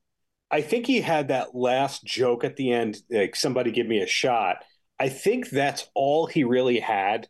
And then he was working around and going okay uh what rhymes with doctor? Okay not a lot here. We got proctor Oh, I can't sing about proctors. wait a wait a minute are you suggesting that Dave and all of his wondrous lyricism that apparently he has had that our listeners won't quit telling me about uh how he's the vastly superior lyricist to uh, Sammy you're telling me he's just kind of just winging it on this one I, I obviously we're thinking alike on that one. I think that Dave at his best and his most thoughtful, there's few people better, but there's a lot of garbage in the in the Dave lyrical department, just like Sammy. I think we can all agree that there's certain Van Halen songs that you hear and you go, this is clearly a guitar riff and mm-hmm. somebody has to sing something on top of it. And then there's other ones you go, oh no, that's prophetic. He was singing about something. I still don't know what the song I'll Wait is about. I still don't fully understand it, but I think it means something. I'm sure it does. But see that that points to what I have been trying to say this whole time. Every time I defend uh, a Sammy track, uh, because most of the time, and I have admitted, Sammy does not have great lyrics a lot of the time. Like sometimes they're either too on the nose or they're just so out there that like Sammy, come back to earth real quick, dude. And it's like, what are, what are you saying here? And then sometimes I, I would say a lot of the times I think he nails it. Uh, but uh, our our listeners and our audience are pretty pretty determined that Sammy's lyrics are just always pretty awful. Uh, it doesn't take away from his vocal ability, but his lyrics are awful. Uh, Dave always wrote better lyrics, never and like nobody ever talked shit about any of the lyrics Dave wrote. And I'm like, look, let's be fair here. Not every single bit of Dave's lyrics are gems. They're not all gold, okay? And I try my best to point them out when they happen. Like this one right here. This is a great song lyrically, as you and I have just discussed. Lyrically, it's not a lot happening. It's like okay, it's about being high and you, need a doctor. Uh, it just it just feels like you didn't have a lot to go with here, and you just made it some shit up. Um, yeah. Kind of and I like think that- tattoo, tattoo. Yeah, exactly. Exactly. So I'm just all I'm saying, dear listeners, dear friends, uh, my my my lovelies out there, uh uh let's call it fair when it's fair, okay? let's admit, let's admit when when Dave is not writing good lyrics, let's admit they're not good. The song itself might be awesome, but let's just let's just keep it fair. That's all I'm saying. And these last 14 songs we have left and in the live shows, let's just be fair about it, okay? If we're to if we're to if you're to analyze Sammy's lyrics as hard as we all do, uh then we should extend the same courtesy to Sammy and Gary's lyrics, you know. And I mean, and we do. We've uh poor Gary. Apologies to Gary. Uh we just we have slammed him so hard for his for his try on on Van Halen 3 and we're not done yet. We still got one song there. But uh enough about that. You know what? I'm going to start with uh Corey. I'm going to start with you, man. I know how this is going to go, but I just want to hear your thoughts on it. So, the longly awaited somebody get me a doctor for you. Is it what dreams are made of or is the dream over?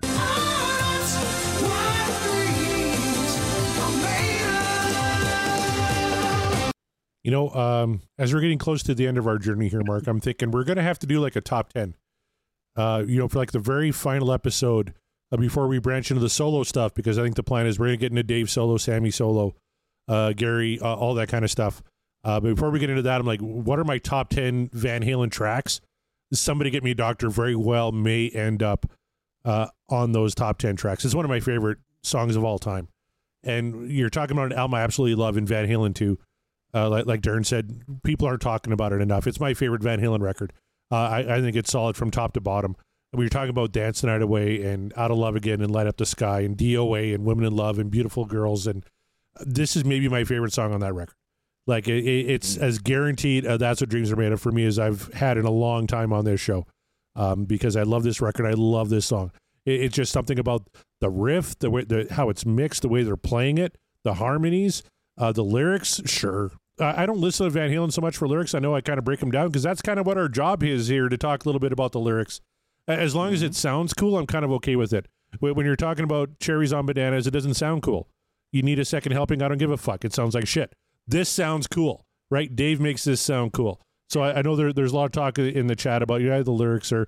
Uh, somebody actually pointed out, uh, Scott Everett said, lyrics wise, Dave's floor is higher than Sammy's is. Uh, when they both put in the work, they both could be great, which is a great comment because they absolutely could. Uh, but Mhm. I, I- I think there, there's more examples of Dave's being higher than, than Sammy's, unfortunately, uh, when it when it comes to this band. And this is, you know, lyrically not great, but come on, that chorus, somebody get like I, I can't sing. Obviously, I'm not going to uh, horrify you all with that, but it, it it just it always brings a smile to my face. And I know the guys. I, I always bring in the the lyrics and stuff on the call. Uh, but you guys can see me on the Zoom call, and I'm banging my head and I'm singing along. Like it's just, it makes me feel good and and that's what Van Halen always did for me. Is this is a band that always made me feel good, uh, from Mhm. from pillar to post, and, and this is one of my all time favorite tracks. Will it make my top ten? Very possible, but uh, for tonight, it's absolutely what dreams are made of. Uh, but now we're going to go to the uh, the David Lee Roth expert. He literally wrote the book on David Lee Roth, even though he hates him so much. Uh, he's a big he's a big Gary guy, from what I hear. Loves Josephina. I, I I started this book as the biggest Dave fan imaginable, and I ended the book a huge, huge fan. And then once I finished the book, all these people started coming out of the woodwork to tell me all of their Dave horror stories. oh, It's like I'm waiting for positive stories. I'm waiting for he pulled kittens out of a burning building, or he gave Hmm. bonuses in a in a good way or I'm just waiting for something. So I wouldn't I wouldn't say it's hatred. It's more like um Indifference. yeah, it, it's more why can't you be more like David Coverdale at this point? Hey, be, David Lee be Roth, like the other Dave who employed Steve Vai. DLR, make sure the checks are there at the gig in paper form by a hot female accountant. All 83 checks are right there to be handed out Oh. at the end of the show. And and another reason that story does not make full sense is he's saying what bag the the person he he was saying, and this is uh, not a Motley Crue groupie. This this is a high end one, and she has a Gucci bag. So her Gucci bag had eighty plus paper checks in it. What? Well, who are these accountants that just go to random gigs and go, "Here's everyone's checks." I know you got paid direct deposit on all the other gigs, but here's your check. Yeah, we're not going to mail them to you. And, and this is like That- the, yeah, we're, we're going to, instead of mailing him to you or direct deposit, I'm bringing him to the gig. I'm going to sit in the pit uh, with, with other fans in my Gucci bag and have uh, everybody, you know, the, Yeah. uh, uh, that one, he was, there were side stage, I think, but I thought one, there were in the crowd where Wolfie's that like, poor oh, woman. that poor woman was paid to be there to pretend it's- to give out checks. It's just like how how stupid. what does- are you does doing? think Yeah, are? what are you doing, dude? but anyway, I Corey. just there's so many things that just don't add up. But uh, yeah, No. going back, I, I think that this is a spectacular Van Halen song. It has the attitude, it has the riff, it has the energy, it has all the stuff that you would want from 1970s Van Halen. It I'm not going to say it sounds timeless, but it practically does sound timeless. You wouldn't hear it and go, "Oh, that's so 70s." It's hmm. not like it's Foghat or something like that. It just sounds timeless. So, absolutely what dreams are made of.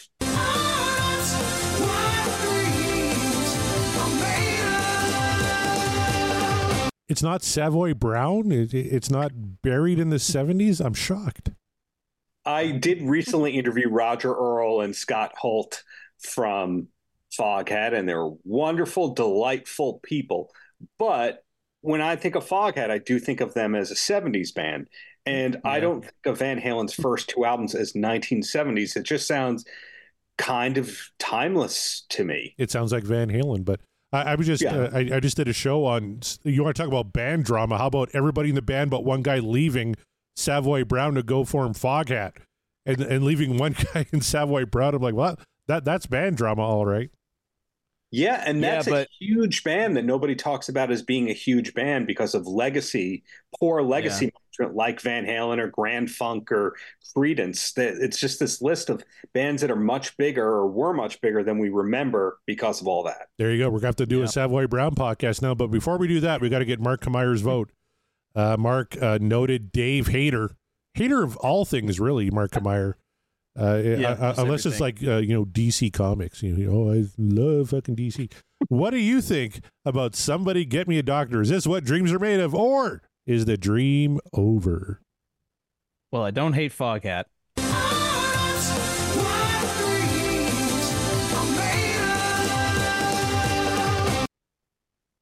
And I love all comics, motherfucker, by the way. uh, let's just call let's keep it real. Kiss Comics. Uh, uh, m- well, I've never read those. Well, that so was a don't know, Marvel comic, right? Back in the day, where they uh, donated their blood for the think uh, ink. Yeah, that was a Marvel. Yeah, I think. I think they were they were under the Marvel brand, so you know, but not all Marvels are winners, not all DCs are winners. You know what is True a that. winner? Somebody give me a doctor. Yeah, this is a great track, man. I mean, like you tell me, Corey, that this one might make your t- uh, top ten of Van Halen songs. I'm not gonna fight you again. I'm not gonna argue against that because, of course, it comes from uh, an album that you and I both absolutely love. This track is one of the uh, you know, if you had to give solid examples of why this song is held so highly. I think somebody get or why this uh, album is held so highly. I think somebody give me a doctor is a perfect example. It's like just listen to that. That's why. Um, and if that doesn't work for you, then, then you know you throw in another song and uh, and it just it uh, just evens it out. But there's not a bad song on Van Halen 2, but Somebody Give Me a Doctor is definitely one of the songs that adds to the awesome flavor that is Van Halen 2. I've said it before, I said it earlier on the show. I, I like to think of Van Halen 1 and 2 as basically one big long album. And somebody give me a doctor to me really feels like it belongs in the uh you know in the repertoire of that giant cycle. If you put Van Halen one and two together, uh, they it doesn't it doesn't miss it doesn't miss a step whatsoever. It feels like the same Van Halen. It it is the same Van Halen, but I mean it just it actually feels like it. And this is that party have fun Van Halen that so many people love. I think that's honestly why uh, there are so many Roth loyalists out there is because they are clinging to how they felt in this particular era of Van Halen, this and Van Halen 1 especially, just because these two albums were bangers. They're still bangers to this day. We're still talking about it. This podcast doesn't happen if those albums aren't as successful as they are, I don't think, because we'd just be like, yeah, Van Halen, they were good. They got good later, but that early work, whew, that's going to be rough. Like, no, the early work is the like almost the gold standard, you know. And I know I'm saying that as a more of a Sammy guy, but it's it's just the truth. And I'm not saying that just because I think specifically Dave is superior. No, I'm just saying every everyone in the band were firing on all cylinders in this particular era and to me they just they couldn't miss a step. This was the point in time where they couldn't miss a step and you know back to back albums. So uh somebody give me a doctor is a shining example of that. That solo is is killer. I love what michael anthony's doing both uh you know his background vocals but also on the bass. Alex van halen is just he's making sure you know that he's there and he's not going to let you forget that he's there. And then Dave, honestly, vocally, um, lyrically aside, because I think the lyrics are just kind of eh, whatever, but they do fit. Like Corey said, are they stupid? Yeah, but do they fit the song? Yes, they do. So can't complain too much. But honestly, vocally, uh, Dave's doing some really, really good stuff there. I like I said, the his little intro how is probably my favorite of his little intros. He didn't do a lot of vocal intros, but the ones he does, this one stands out. You for me. mean So- awe? Because in the lyric sheet it said Yes, awe. his his awe, His awe. his awe, Yeah. his awe. Just uh, it it awes me is what it does. Uh, and so for all those reasons, uh, somebody get me a doctor is absolutely what dreams are made of. And you know what, Van Halen two is what dreams are made of. Yeah. And be on the lookout, you guys, because soon. Sometime soon, maybe not immediate, but sometime soon, we're gonna do another live show and we're gonna discuss the ever popular Van Halen too. So I can't Uh, wait. Now we do have a, a, a conversation in the chat. Scott Monroe asks, uh, could this be the one to dethrone little guitars? So right now, if you look at uh, every week, we put up a poll. Uh, and everybody Yeah. can vote on their, uh, you know, what if it's what dreams are made of or is the dream over. Right now, Little Guitars still leading the way. Episode sixty-five, the number one song in our poll, ninety-eight point six blows my percent. mind. What dreams Me, are made me of? too. Like that is crazy Blows for little guitars, mind. isn't it? Yeah. I I really like little guitars and and all that. But it starts off strong. Don't love the chorus, don't love the breakdown as much. That's not one of my 20 favorite Van Halen songs. I'm shocked that's your number one. Number one. Number two It's- is Take Your Whiskey Home. Number three, Mean Street, which I know Jeff Brewer's going to agree with. Number four, Hot for Teacher.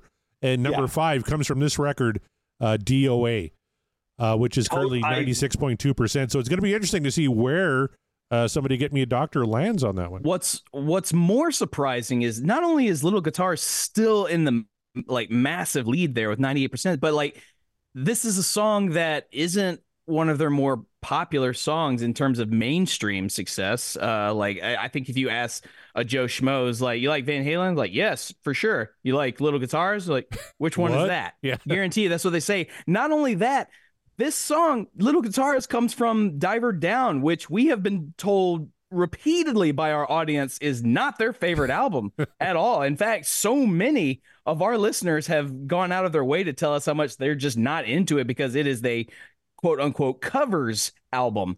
I don't agree with that. But it's but it's like, yeah, there's a lot of covers, but I don't call it their covers album. I call it an album they did Mhm. with some covers. Um, and then they got some, you know, the originals like little guitars, but uh, it just, it, it just, it baffles me that everyone kind of is very down on Diver Down, but yet Little Guitars is the standout so much so that it's our highest rated song that we've done. You guys make it make sense because I just, I can't. Well, and uh, Jeff points out in the chat, "Dance the Night Away" should have beat it. Uh, I like "Dance the Night Away" better than than "Little Guitars Do." "Dance the Night Away" currently I do too. is fifteenth, I do or sorry, uh, nineteenth. uh, when you look at our rankings, "Dance the Night Away" is number nineteen. Uh, Ninety-one point six percent. What dreams are made of. Eight point four percent. The dream is over. Uh, my favorite. I like of- Dance the Night Away better than our. Like, I think I like Dance the Night Away better than our top five right now. Well, Yeah, I- I'm I'm with you, and I'm wondering if this is one of those things where you're not allowed to just get a cheeseburger at a restaurant anymore. They have to add extra toppings to that cheeseburger to make it look like it's special because you're not allowed to tell anyone that you love the cheeseburger. They'll they'll be like, "Well, it has pickled croutons and it's uh, turkey bacon."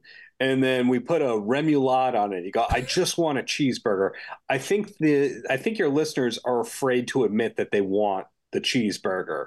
And little guitars is the the remoulade and the turkey bacon, all- that because they don't want to seem like they're simple people. Can, can Who we the hell put aside? who, who the hell put croutons on my burger? What the shit is this? Oh, you have to understand it's it's it's a Swedish delicacy, and you you can't just like a cheeseburger anymore. So little Oh, God. croutons is uh, li- Little, little croutons. I didn't mean to say that, but little croutons. Yeah, Well, that, yeah. I mean, there it is. And don't get me wrong, we upvoted Little Guitars. We thought it was. Oh, yeah. a, it's a it's a 100%. great track, but it's I not just number don't one. understand how. Yeah, like, I don't understand how that is the number one. But uh, I think it is what it is. I Maybe guess the people like when Eddie plays the ugly little guitar. Maybe.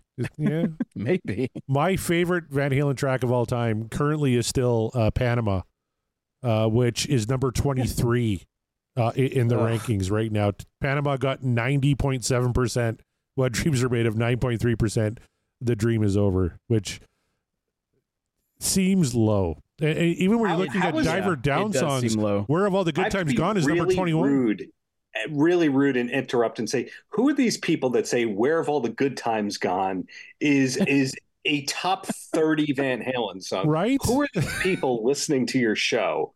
Are they trolling you, and you just don't realize you have a certain trolling audience? The Full Bug is number Uh, 35 out of 109 songs. The Full Bug. Yeah, the full bug. Like I, I mean, to answer your to answer your question, Darren, um, we do have quite a bit of trolls out there for sure. These are the same trolls that will absolutely downvote the moment they see a Sammy song, despite listening, not listening to it probably, or just not knowing what it is. But they know that it's not a Dave tune, so downvote. Yep. And that is why uh, Sammy has yet to break a ninety percent. He does, yeah. Our highest ranked uh, Sammy song is Pound Cake, ranks number 27 on the rankings, 89.1% What Dreams Are Made of, 10.9% The Dream Is Over. Just below Unreal. Swing and just above As Is from A Different Kind of Truth. unreal. I just yeah, I I yeah, I've, I tried. I stopped trying to make sense of it a long time ago, just because I couldn't, and it was it was starting to get to me. And it's on. It's all on those shows when I when I discuss it because you you you all our list our dear listeners, the ones that are actually listening. I adore all of you. I don't understand your voting sometimes, but. It is what it is. I know it's not all of you, uh, especially our patrons. Like they're they're very vocal, and we've given them that voice, so they let us know. But most of the time, it's just the randos. And but hey, randos, I'm talking to you. yeah. Why are you voting the way you are voting? Little Please make it- croutons. Little croutons, make it make sense. So Oh, uh, it, it, play it live. know. People love We- Where Have All the Good Times Gone. Massive sing along. There you go. I, I, I didn't think it was that big, but Chaz thinks it was. I mean, okay, well then cool. Yeah. But still, It's a good still, tune. we we, Seems we a said high. what we said. yeah, it still seems high. Yeah, Running with the Devil is number 20. That doesn't make any sense. so, uh, And The Cradle Will Rock is 12th. actually, you know what they're gonna say? They're gonna say, yeah, but all of those songs are overplayed all the time. So Somebody like, pointed that out. Uh, maybe so it's why. What? Yeah, it stays away from that dumb argument of I've heard it too often. Scott Everett pointed out you never hear it on the radio, and it's a great song. Maybe that's why it got more upvotes because it's oh they, they always play uh, Unchained. I'm not voting for that. Yeah, pizza. I've I've had it too many times. Yeah. I'm so sick of pizza. I can't eat pizza ever again. And ice cream, I'm so tired of it. It's so it's so bad. What? It's like this cheeseburger's got croutons in it. Fuck it. Ugh. Anyway, but there it is. So yeah, yeah, one day, uh, and maybe soon, maybe one day soon, we'll uh come up with uh, an explanation as to the why. But I doubt it. I doubt it, and uh, I'm just gonna continue to make peace with the fact that I don't understand how the voting goes. So, Bullet Head All becomes right. number one. You're welcome. There you go. hey, look, It's got a shot. it might look. Little guitars is number one by like a, a huge margin, so anything's fucking possible. And we know that Bullethead has been manifested quite a lot by a lot Yeah. of people. So it, if it if it happens, be ready for uh for an email coming your way. Be Just- like, look what you did. Just so you know, our highest rated, uh, a different kind of true song right now is number 28, as is. It's good, but It's not that good. It's No. not that good. No. Uh, yeah. It's currently beating out uh, Hear About It Later, Top of the World, Why Can't This Be Love, Push Comes to Shove, Girl Gone Bad, 5150, and the legendary See? Full Bug. See, no, there you go. where Th- was there- Jump? there- the Yeah. case in case in point. It does right beat there. Jump. Jump is currently number 38. But like case in point, right there, all those Sammy tracks that are just falling like behind is just like, but but then as is is in the top thirty. Like, Beats 5150. That That's because 5150 is one of Sammy's best tunes. Best of both worlds. Yeah, is one of my favorite Van Halen tunes of all time. Uh, it's currently sitting uh, way down at where the hell did it go? Uh, best of both worlds. It's way below. It's number thirty six right now, between the full bug and all Ice Cream. Man. Is there a Reddit group that exists to to fix the votes? Maybe There I don't might know. I've never looked at that. Yeah, that's I I haven't either. I can honestly say, out of the entire time, the what uh three years now, Corey, yeah. uh, that we've been doing the show. Not once have I ever looked at a Reddit thread, so I, I I might have to now just to just to see, just to just to take a peek to be like, what? Are, let's see, let's see if we're we're getting talked about in that capacity. But the, I mean, that's that's just my ego talking. But at the same time, like I kind of want to figure it out. Exactly, right. Maybe there is, maybe there is something happening there. But Chaz wants, nevertheless, Chaz wants to know in the chat. Uh, the first uh, song, Sammy song in the overalls, currently top of the world is number 30. 88% what dreams are made of. Uh, technically, Pound Cake from Live Right Here Right Now was higher, but the album track for Pound Yeah. Cake was lower. So when you're talking about album tracks right now, the current leader for Sammy is top of the world at number 30. Uh, currently uh, losing to Hear About It Later, as is Sinner Swing. Everybody wants some. just take this empty bottle and beat me over the head with it, please. God, insane. But hey, it, it, is what it is. It's Yeah. fine. And at this point, like I said, there's 14 more tracks left to go. So right. I, there's there's no there's no chance we're gonna sway any opinions. But uh, I just want to understand. So I'm gonna be on the lookout for Reddit on that one. Oh, but Oh, you know what that music means. co- yeah, yeah. Oh, play the game again. It's my favorite part of the show. We're doing it twice this week. We're going to play How Many Times Have Van Halen Performed?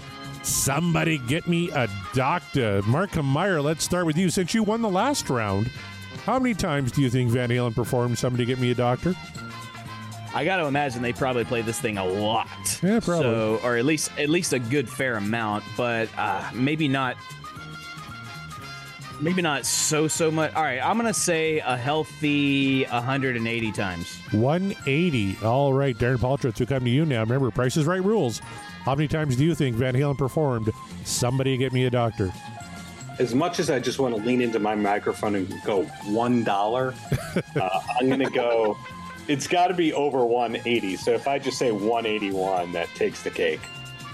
You know what? Darren Paltrowitz is this week's winner, ladies and gentlemen. No one is even remotely fucking close, though.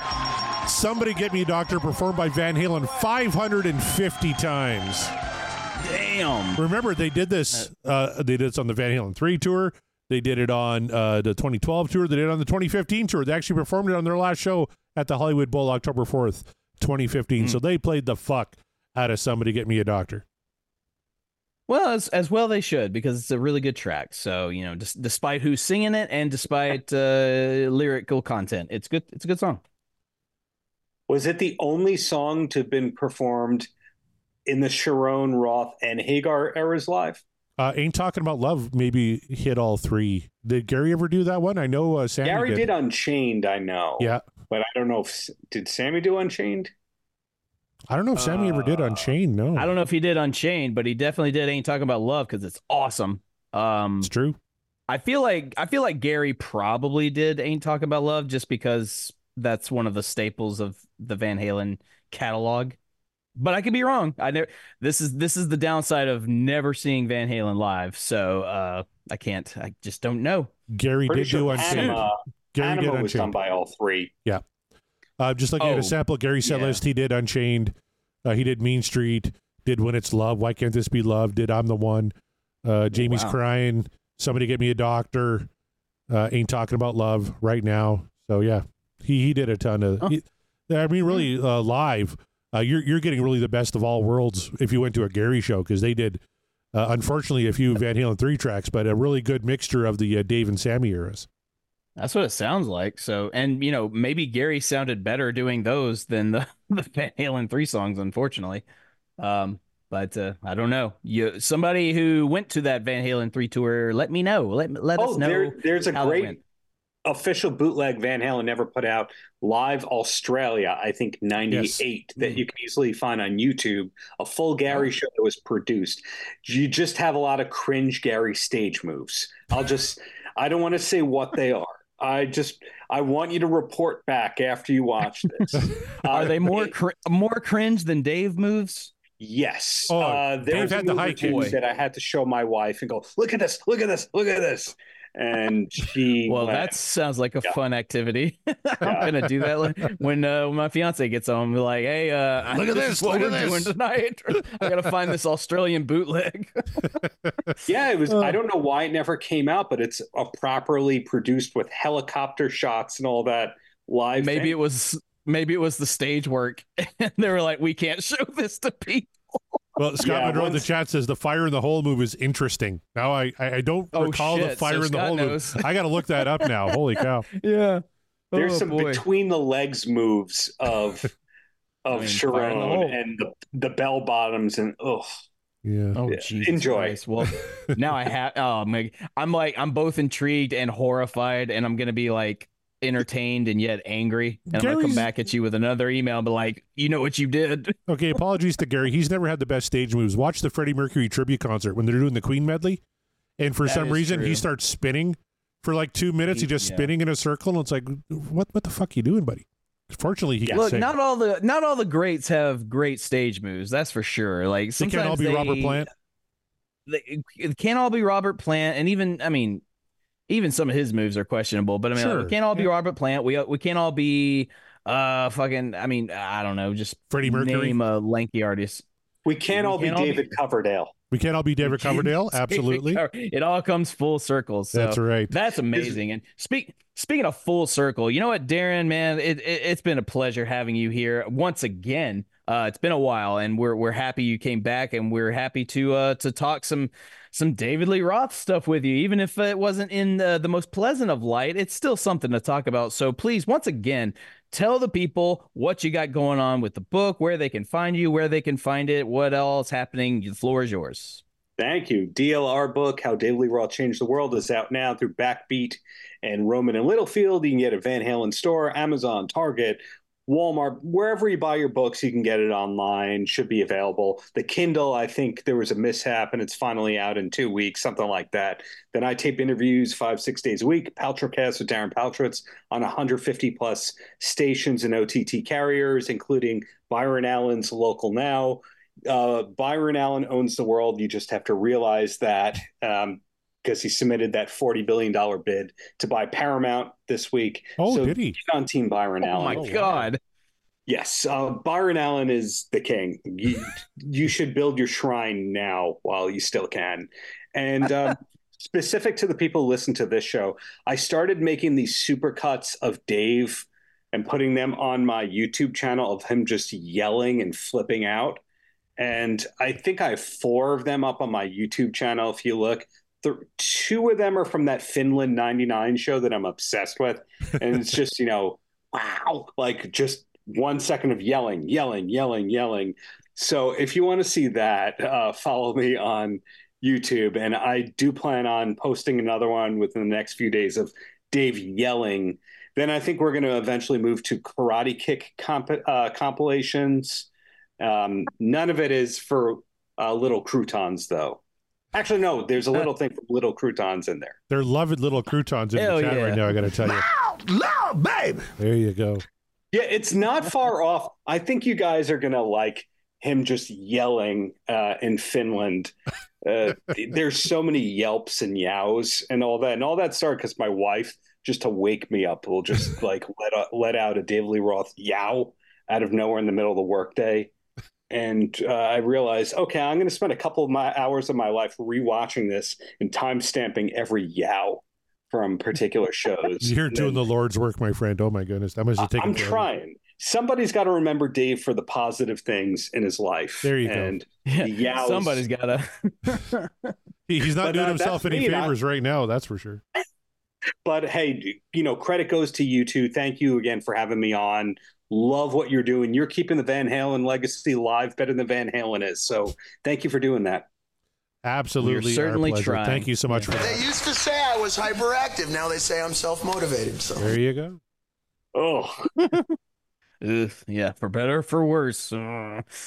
That's, uh, oh man, so thank you so much, Darren, for being on here, man. It's uh, always a pleasure. So, hey, you guys, uh, we've talked a lot about the Discord and Patreon, and we talk about that every week on the show because we want you to join it because that's where all the fun is happening. You get your tweets, your mini manifestos uh, read live on the show. Uh, you got to join the Discord, or I'm sorry, you got to join the Patreon. Then you get to be part of the Discord and get involved in the discussion. We talk about everything, not just Van Halen, but all kinds of stuff, and gives us a, a nice little insight into what maybe you can expect from Corey and myself in the future because as I've mentioned, we only have 14 more tracks on the wheel left to go and those are going to come by real real quick, but not so quick because we'll have live shows to go.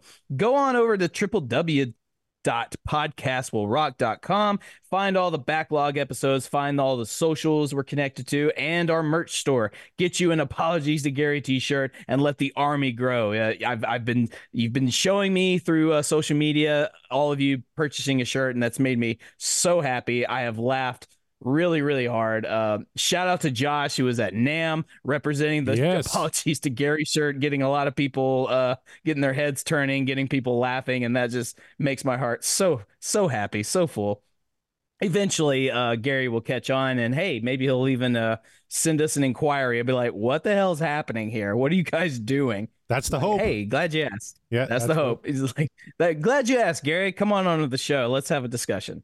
Uh, that is that's all I want. That's all I want. So do that, and we also have plenty of other uh, really cool designs for the shirts on our merch store. Uh, by our good friend Kevin Brown. So make sure you get that. Uh, and then uh, you can find me at Mark the Bat on Twitter and Instagram.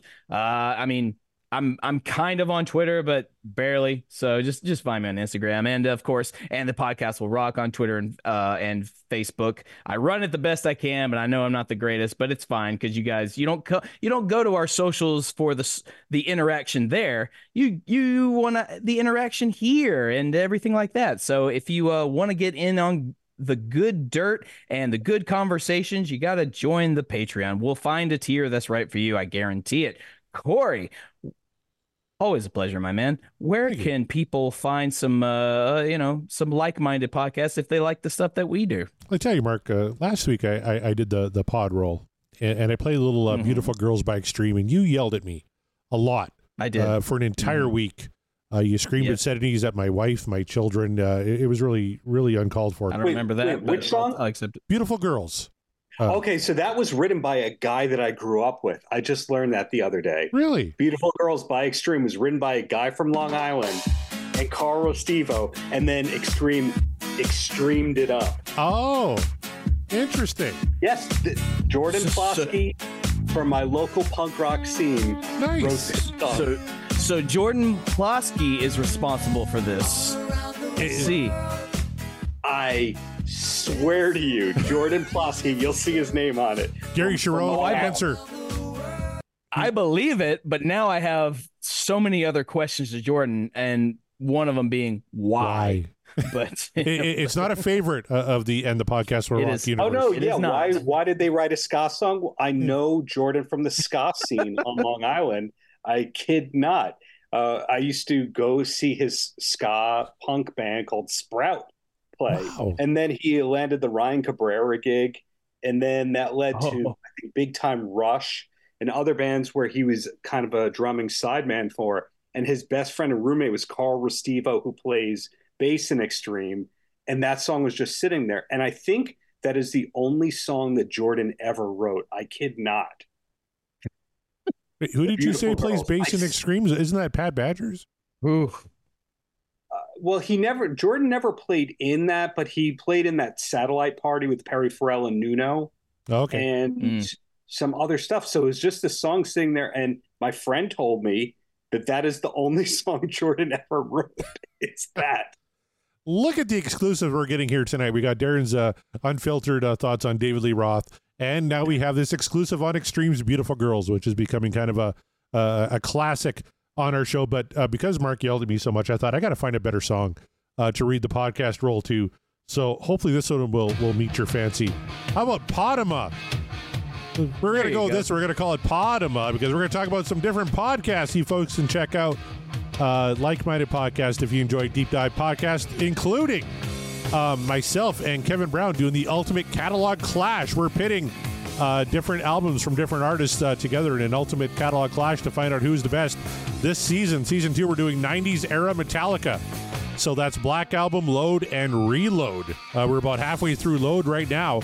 Uh, so check out that show. We're going to see which uh, which one of those albums comes out on top. I'm sure you could probably guess.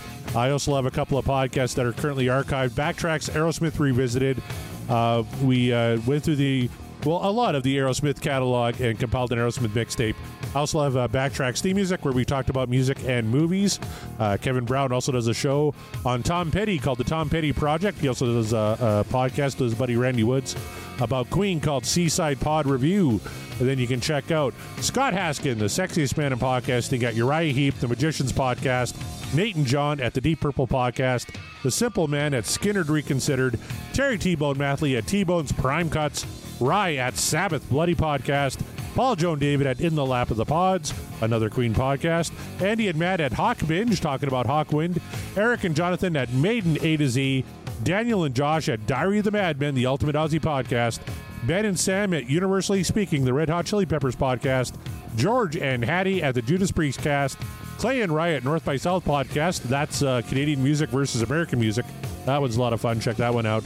Greg and Jonathan at So Far, So Pod, So What, talking all things Megadeth. Then we have Quinn at In Volume for All, Savnik, Stephen Mark at the Rock Roulette Podcast, Chaz and Greg at Regarding Lulu, Chaz and Schatz at Rush Rash, Chaz and Wolfie at Regarding Roger, that's Roger Waters, and coming soon, uh, Chaz and Scott talking about Van Halen 3, regarding Van Halen 3, that'll be coming out very, very soon. And then we have our good friends at the Sean Geek and Fast Fred podcast, of course, the DLRCast and the Paltrocast.